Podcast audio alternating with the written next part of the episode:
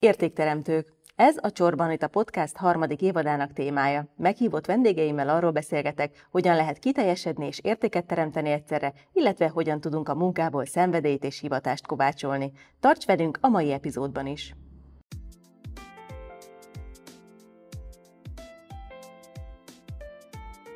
Honnan meríthetünk bátorságot, hogy egyszer csak ráébredünk, hogy valamit teljesen más szeretnénk csinálni?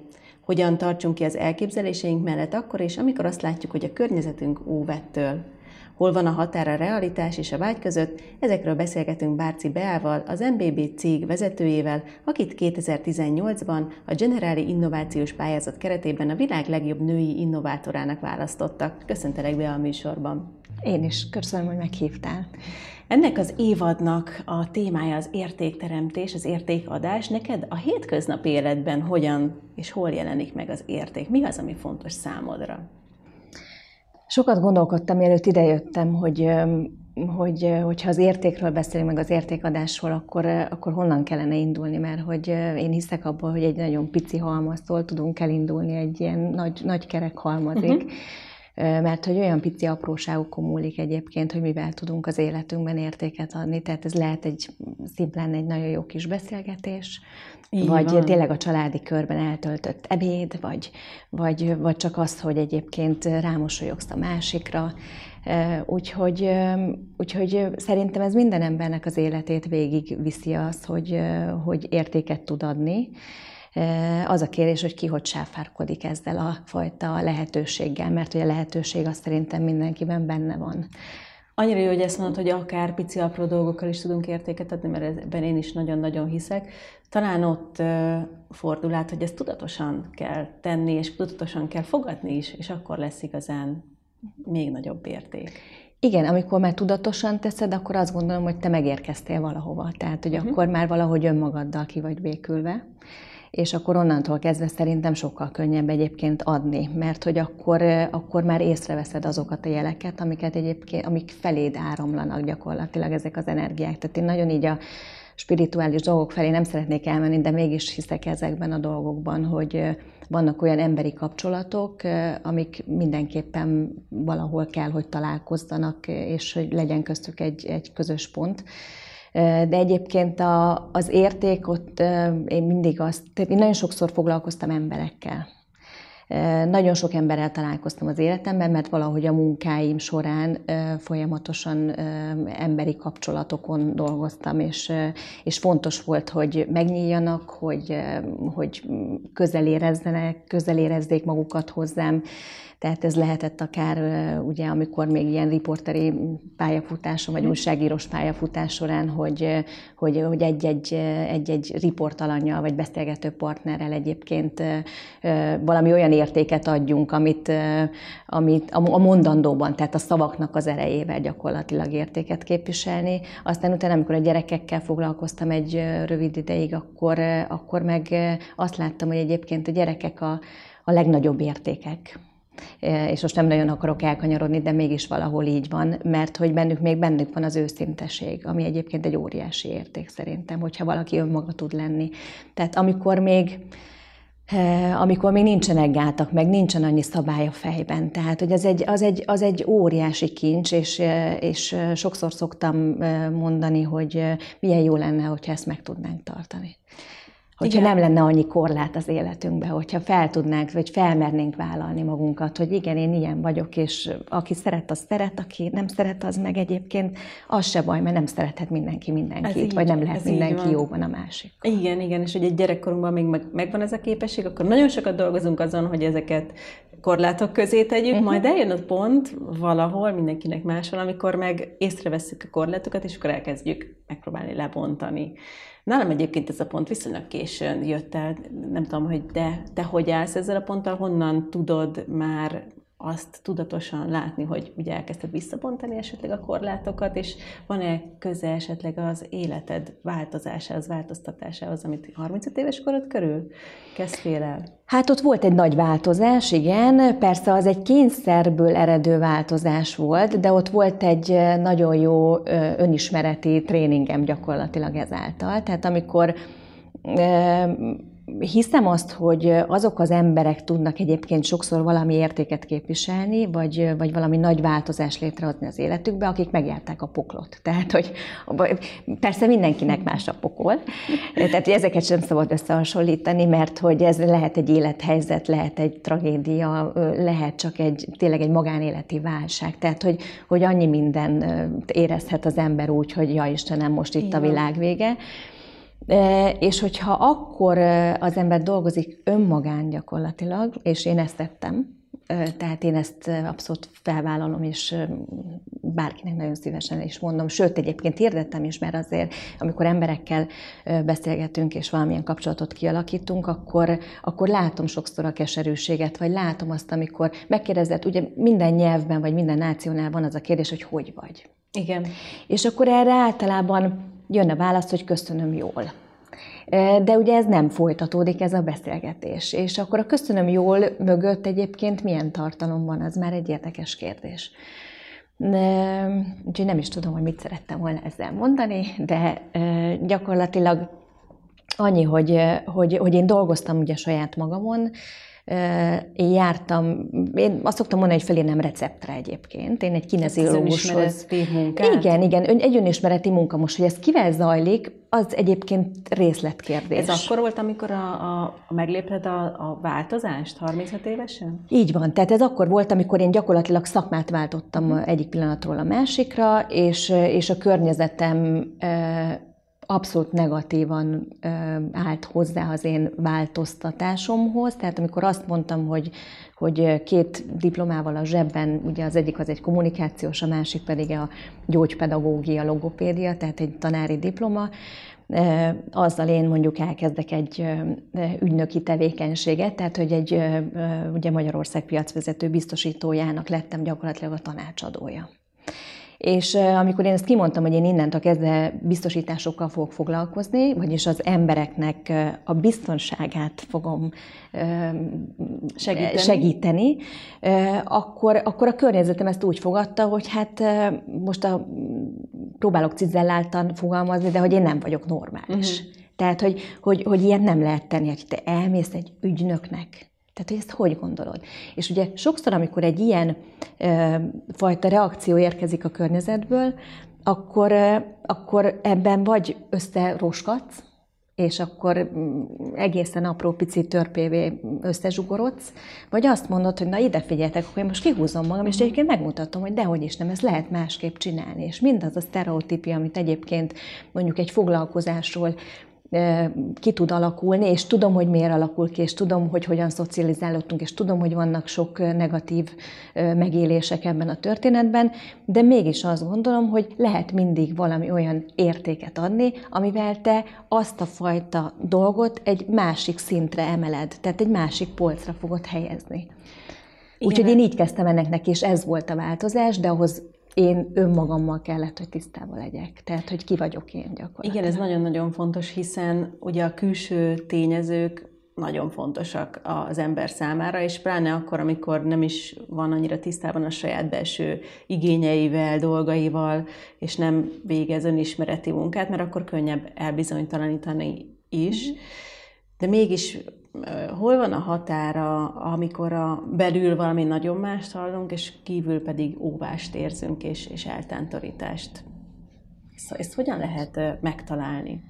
Ott, ott, ott az a kérdés, hogy, hogy mekkora önbizalma van szerintem valakinek, és hogy annál mennyire tud... a határ?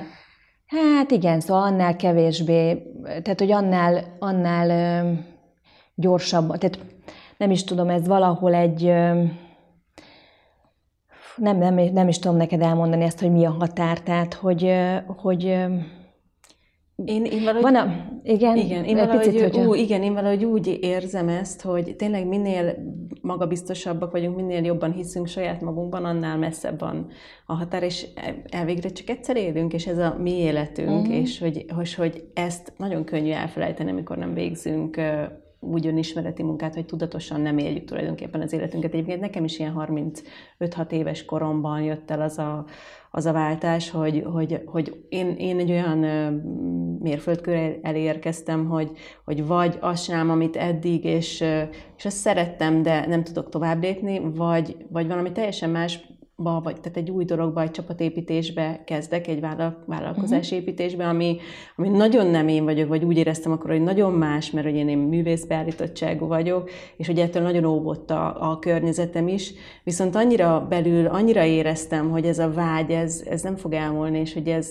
hogyha nem próbálom ki, én nem akarok úgy meghalni, hogy mi lett volna, ha. Uh-huh. És ezért azt mondtam, hogy kipróbálom. De hogy, hogy tényleg nagyon sokszor, ami belül érzel, akkor az ellen nagyon...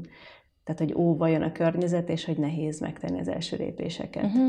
Igen, igen. Nekem volt egy, ö, ö, egy ismerősöm, aki, akinek egyébként ezeket a fajta aggodalmaimat, mert azért csak megfogalmazódik az emberben, ugye, amikor kapja a negatív hullámokat, és akkor csak van ebben egy visszahúzó erő, és mondtam, hogy de igen, én, én szabadabban szeretnék mozogni, és valóban, amit te mondasz, hogy vannak bizonyos korlátok gyakorlatilag, tehát az én munkámban is voltak korlátok, és hogy most ez milyen fajta korlát, ott egy nagyon egyszerű magyarázat volt egyébként az én döntésemre, tehát ez, ez abszolút egy pénzügyi döntés volt. Mert ugyanis azzal a foglalkozással, amit én akkor űztem, azzal egy bizonyos keretek között tudtam csak mozogni, és, és, és megtapasztaltam azt, hogy nem tudom, nem fogom tudni azt az életet élni, ami egyébként, amit egyébként én szeretnék élni, vagy amit a gyerekeknek meg szeretnék teremteni, vagy amiben komfortosan érzem magam. És ugye itt volt egy pénzügyi döntés, hogy gyakorlatilag ezzel a szakmával talán fogok tudni egy olyat lépni, amivel egyrészt ugye szabadabban fogok tudni mozogni, mm-hmm. másrészt pedig, hát szoktuk mondani, hogy határ a csillagoség, de egyébként én nem szeretek ennyire anyagias lenni viszont, tehát hogy ezt így zárójelben raktam, és akkor ezt mindenki tegye oda jó helyre, ahova gondolja. De hogy, hogy mégis ugye én csak a saját magam korlátja lehetek innentől kezdve, és senki más nem tud egyébként korlátozni engem. És ott volt egy olyan ismerős, aki egyébként azt mondta, és az nagyon jól jött nekem, tehát talán ő volt az egyedül, aki azt mondta, hogy oké, okay, csináld, mert egyébként te túl sokat nézel hátra, akkor, és akkor most ezt valahogy szebben próbál megfogalmazni, akkor popsival mész a jövőbe. Tehát, hogy, hogy akkor az nem lesz jó. Úgyhogy, úgyhogy ott jött a jövőtervezés gyakorlatilag, hogy oké, okay, akkor nézzük meg, és egyébként meg mi vesztenivalóm van, mert hogy... hogyha nem jött be, akkor legalább én is azt mondom, amit te is, hogy, hogy, legalább, hogy nem, megpróbáltam. legalább megpróbáltam, és nem mondhatom azt, hogy mi lett volna, ha igen. Igen, tehát. És ráadásul egyébként a, a külső óvások, féltések leginkább erőteljesen addig jönnek, amíg az ember bizonytalankodik. Tehát amikor eldöntötte és elindul az úton, akkor azért nagyon sok támogatást is, tehát hogy átfordulnak, a, átfordul a környezet is elkezd azért támogatni jellemzően. Tehát, hogy, hogy amíg ezt a bizonytalanságot érzik, addig kell, és ez ráadásul így megerősíti az embert utána. Igen, igen. Utána, amikor jönnek a pozitív visszajelzések, akkor ez egy jó dolog. Bár én nagyon arra készülök, és remélem, hogy meg fogom tudni valósítani, hogy mondjuk például a gyerekeimmel kapcsolatban, amikor bajban vannak, vagy amikor nehéz a szituáció, akkor legyek támogató. Egy. Tehát, hogy akkor, akkor próbáljam őket biztatni, mert amikor már megint az utad, utadon vagy, akkor nagyon jó a támogatás, de egyébként nem akkor van igazán szükséged rá. Tehát, nem akkor, tehát akkor kevesebb, kevésbé értékes, mint abban a pillanatban, amikor egyébként valaki szerintem még igen, hát ez van. Egy kihívás egyébként, na, majd a fordított helyzetben. Igen, kétezer-tizennyolcban megkaptad a, a Generali Innovációs Pályázat Női Innovátora díjat. Ez mit jelent? Milyen munkádért kaptad meg ezt pontosan? Hát ez egy érdekes sztori, mert hogy gyakorlatilag ugye, amikor én elkezdtem dolgozni a Generalinál, és ugye tanácsadóként elkezdtem ugye ezt a fajta vállalkozói tevékenységet, és felismertem egyébként azt, hogy nálam ez működik, hiszen nem kell ettől megijedni, mert hogy ugyanúgy emberekkel fogok foglalkozni, nem egy terméket értékesítek, tehát hogy mert attól az úgy valahogy... bennem olyan visszás dolgokat keltett, és akkor azt mondtam, hogy, hogy én gondolatot váltok a saját fejembe, és, és megint azt mondom, hogy más, más polcra helyeztem magát a biztosítási szakmát. És majd mindjárt áttérek a kétezer-tizennyolcra uh-huh. eredeti kérdésre, csak azért mondom ezt, mert hogy innen ered gyakorlatilag minden, hogy megnéztem a, a, az akkori sztár kollégáknak a működését, hogy kik azok, akik sikeresek ebben a szakmában, uh-huh. vagy kik azok, akik az értéket képviselik. És én azt tapasztaltam, hogy gyakorlatilag mindenki terméket árul, vagy terméket ad el, miközben én abban kezdtem el gondolkodni, hogy gyakorlatilag elsőképpen ugye a saját brand építés az, ami fontos, tehát hogy, hogy, hogy, hogy nem azért fognak hozzám csatlakozni, mert biztosítást akar valaki vásárolni, hanem azért, mert, mert, mert a saját értékeimhez fog ő hozzá csatlakozni, a saját, azt a, nevezzük szolgáltatásnak, mert én ezt sokkal jobban szeretem, mert szerintem a mi szakmánk egyébként a szolgáltatás. Tehát egy biztonságérzet megteremtése, de ugye ezt, ezt nagyon sokfajtaképpen tudod szolgáltatni, és én ennek kezdtem el egy másfajta megközelítését gyakorlatilag, hogy, hogy közösségi oldalakon, honlappal, stb. Gyakorlatilag magamat reklámoztam. És egy picit más köntösbe csomagoltam magát a biztosítási szakmát és az üzeneteket, mert azt mondtam, hogy én nem szeretnék megfélemlíteni embereket, hanem én egy olyan értéket szeretnék adni, hogy, hogy gondolkozzunk el, hogy a, hogy a szavak mögé tudjunk nézni, hogy jövőt tudjunk tervezni együtt. És ebből gyakorlatilag egy olyan on-brand, vagy egy olyan személyes márkaépítés zajlott le, akár ugye a, a saját személyemnek úgymond a uh-huh.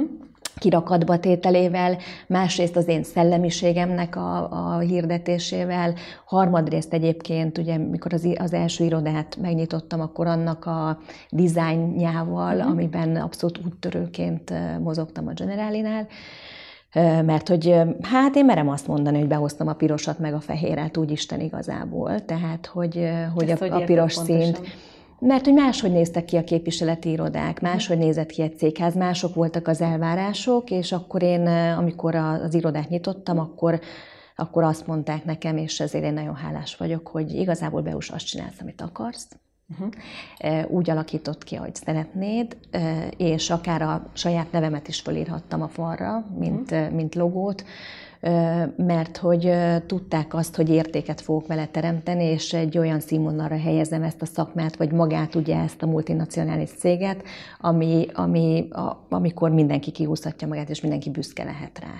És ebből jött gyakorlatilag ez az innovációs uh-huh. pályázat, amire te rákérdeztél, hogy... hogy a nagy globál világ Generali marketing osztálya gyakorlatilag meghirdetett egy pályázatot. Itt százötvenezer tanácsadó pályázhatott a világ összes országában, ahol jelen van a, a, ez a biztosító uh-huh. társaság. Onnan beadhattunk pályázatokat különböző témakörben. Uh-huh.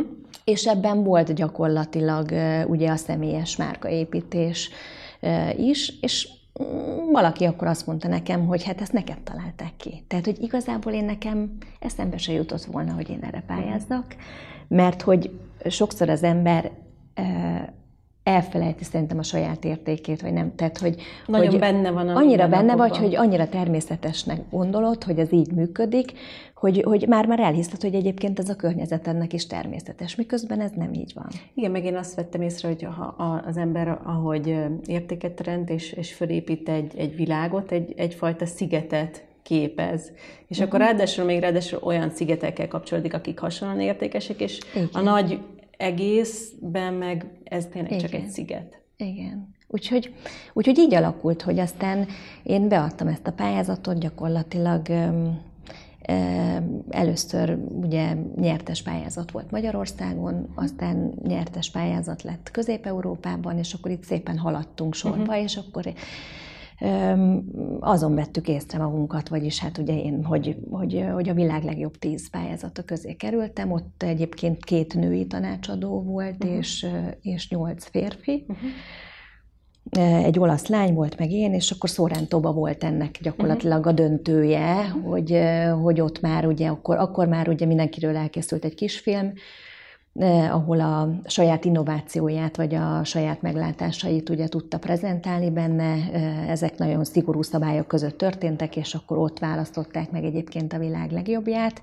Hát Olaszországban rendezték a döntőt, úgyhogy egy olasz kollega lett egyébként a nyertes. Szerintem abszolút megérdemelte, de nők között én kerültem be ott a dobogó, mert ugye választottak egy első három helyezettet gyakorlatilag, ahol már nem rangsoroltak, hanem a, a hármat még kiemelték.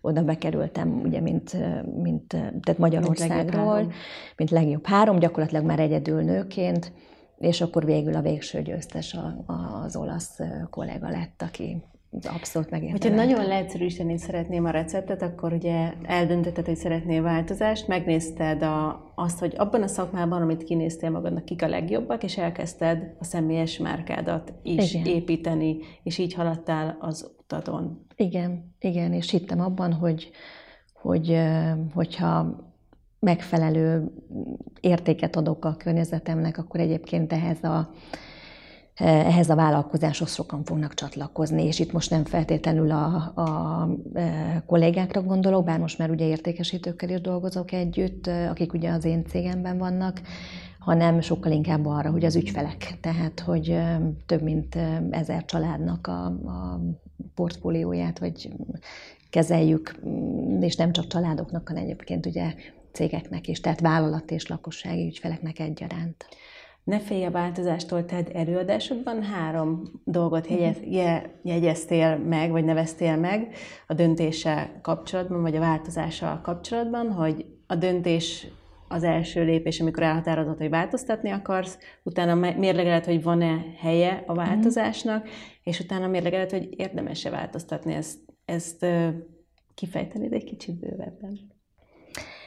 Hát igen, tehát, hogy ott, igen, volt egy ilyen előadás, valóban ez egy ilyen kis mini, mini TED volt, a, bár a TED-et nem szabadna mondanom, mert igazából nem teljesen ugyanolyan, de, de mégis ugye a Generali által létrehozott kis rendezvény volt ez, ahol, ahol a Generali Magyarország keretein belül ugye hárman tanácsadók adhattunk elő egy ilyen kis mini előadást, és igen, én ott abszolút a változásról beszéltem, mert hogy hiszem azt, hogy, hogy változni kell, és egyébként szerintem életkorunkkal is mindig változunk, mert ugye minél több a tapasztalás, annál több minden rakódik az emberbe, és akkor lehet, hogy amit húsz évesen így gondoltál, azt egyébként negyven pluszosan teljesen ellenkezőképpen tapasztalod már. De hogy, hogy mikor nem érdem, tehát igazából azzal a három dologgal, amit most elmondtál, én a, arra céloztam, vagy arra próbáltam csak felhívni a figyelmet, hogy nem feltétlenül érdemes mindig változtatni. Tehát kényszerből nem kell változtatni, uh-huh. hogyha te ott a belső zsigereidből, tehát úgy tényleg minden porcikáddal nem kívánod ezt a változtatást, Akkor, akkor nem kell meglépni. Tehát akkor nem, nem, illetve hogy nem biztos, hogy mindig megéri. Tehát, hogy, hogy azt is fel kell ismerni, amikor mondjuk változtatni próbálsz, de az egy zsákutca. Tehát a zsákutca akkor abból... Hogy benne van a, lehet, igen, a változás lehetőségében a zsákutca Benne van is. a zsákutca is, és egyébként ott sincsen tragédia, mert akkor lehet, hogy másfele kell indulni. Tehát szerintem ehhez mind bátorság kell, új, tehát új sor nagybetű, tényleg, tiszta lap. Mindig lehet tiszta lapot előhúzni, és akkor valami mást ráírni, és lehet, hogy az lesz a megfelelő. És szerintem ez meg már viszont nem életkor függő. Nem, az, azt, azt akartam mindegy, is mikor... külön mondani meg a uh-huh. hallgatóknak is, hogy, hogy már annyi emberrel találkoztam, aki akár negyven, ötven, hatvan évesen változtatott, és hogy nem életkor függő, teljesen nem, mindegy. Így van, így van, ez teljesen mindegy, hogy mikor, mikor történik, amikor megérettél rá. És mi lett volna, ha a kérdést el lehet hagyni utána, viszont igen, amikor megpróbáltuk. Igen. Igen, igen, igen, abszolút osztom. Igen. Minden adás végén felteszek egy kérdést, amit egy korábbi beszélgetőtársam kérdezett az értékadás téma mentén, és neked Steger volt Krisztiánnak a kérdése jut. Uh-huh. Hol van a stabilitásod, miben találod meg a stabilitásodat, és hogyan tudod a különböző szerepeidben, hogy mi, mihez kell nyúljál, amikor a stabilitást szeretnéd megtalálni? Uh-huh. Jó kérdés. Jó kis igen, kérdés. Jó kis kérdés, mert nagyon tartalmas kérdés szerintem. Hát a stabilitást azt én, tehát először mikrokörnyezethez uh-huh. nyúlok, Tehát, hogy azt szerintem nagyon fontos, hogy milyen a saját kis mikrotámogató környezeted, mert hogy az egy nagyon stabil pont tud lenni. Úgyhogy nekünk a, a családi élet az abszolút ezt szolgálja, tehát hogy, hogy a párommal együtt mi egy nagyon szoros szimbiózisban vagyunk, és, és szerintem nagyon támogatóak vagyunk egymás felé, úgyhogy, úgyhogy az egy nagyon-nagyon-nagyon jó, jó sztori. És egyébként tágabb értelemben is a család nagyon rendben van, úgyhogy, úgyhogy az, az biztos, hogy a stabilitást ö, helyezi. Hogy milyen emberekkel veszem körül magamat, az fontos. Uh-huh. Ezek lehetnek kollégák is, barátok is, ügyfelek is. Tehát, hogy én hiszem azt, hogy egyébként ott is meg lehet húzni a határt. Tehát, hogyha nincs kémia, nincs kémia, el lehet engedni a másikat. Szoktam mondani, hogy mindenfajta szerződéskötés, mondjuk nálunk, hogyha egy életbiztosításról, vagy egy nyugdíjbiztosításról van szó, akkor szoktam mondani az ügyfeleknek, hogy ez egy hosszú házasság lesz. Uh-huh. Tehát, hogy, hogy mi most kötünk egy hosszú házasságot, nem tudom, tizenöt-húsz évre, húsz-x évre, hogyha egy komolyabb időtartamban gondolkodunk, akkor ott a stabilitást azt tudja meghozni, hogyha egyébként mi egy gondolati síkon találkozunk. Hogyha, hogyha együtt tudunk lélegezni, és együtt tudunk gondolkodni, és együtt tudjuk abból a dologból a legjobbat kihozni. Úgyhogy számomra, számomra ezt jelenti, hogyha így nagyon röviden be lehet, hogy már nagyon hosszú megválaszoltam. Nem, nagyon jó volt, köszönöm. És most kérlek, te tegyél fel egy kérdést a következő vendégnek az értékadás mentén, ami, ami szerinted fontos, vagy gondolatébresztő lehet akár a hallgatóknak, akár a vendégnek. Uh-huh. Most hallgattam egy előadást, és akkor most ez inspirált engem, és én is elgondolkodtam, úgyhogy lehet, hogy ezt milyen fogom előadás? Most. Egy, egy, egy, egy, tegnap volt a Generaliban a Csillagok napja, uh-huh. Ez mindig az előző éves, gyakorlatilag az értékelése uh-huh. az évnek, és akkor itt a legjobbakat díjazzák, stb. És mindig van valaki, aki, most ez egy online uh-huh. esemény, esemény volt. volt, egyébként nagyon élvezhető, és nagyon szuperul megoldották. És egy, egy olyan üzletkötő adott elő angolul, aki egyébként Dubajban értékesít, és kifejezetten életbiztosításokkal foglalkozik. Uh-huh. És ő tette fel azt a kérdést, és akkor lehet, hogy én ezt a kérdést fogom feltenni, úgyhogy most akkor loptam, hogy mi az értékesebb? Egy gyönyörű fa, amit látsz, és a talaj fölötti lombjai, és ágai, és virágai, és termése, és a többi, vagy mindaz, ami a föld alatt van. Az a gyökér, ami esetleg a stabilitást fogja adni. Melyik nagyon szépen értékes? Köszönöm, ez egy nagyon jó és nehéz kérdés, majd a következő vendégemnek tolmácsolom. Köszönöm szépen, Bea, hogy itt voltál, és beszélgethettem. Én köszönöm a meghívást, köszönöm. Keresd a további beszélgetéseket az inspirációk pont hu oldalon és az Instagramon a Tedd Hozzá hashtag alatt. Várom hozzászólásodat közösségi felületeimen, és megköszönöm, ha értékeled podcast csatornámat. Ha kérdésed van, vagy ajánlanál további inspiráló beszélgetőpartnert, írj a podcast kukac csorba anita pont hu e-mail címre.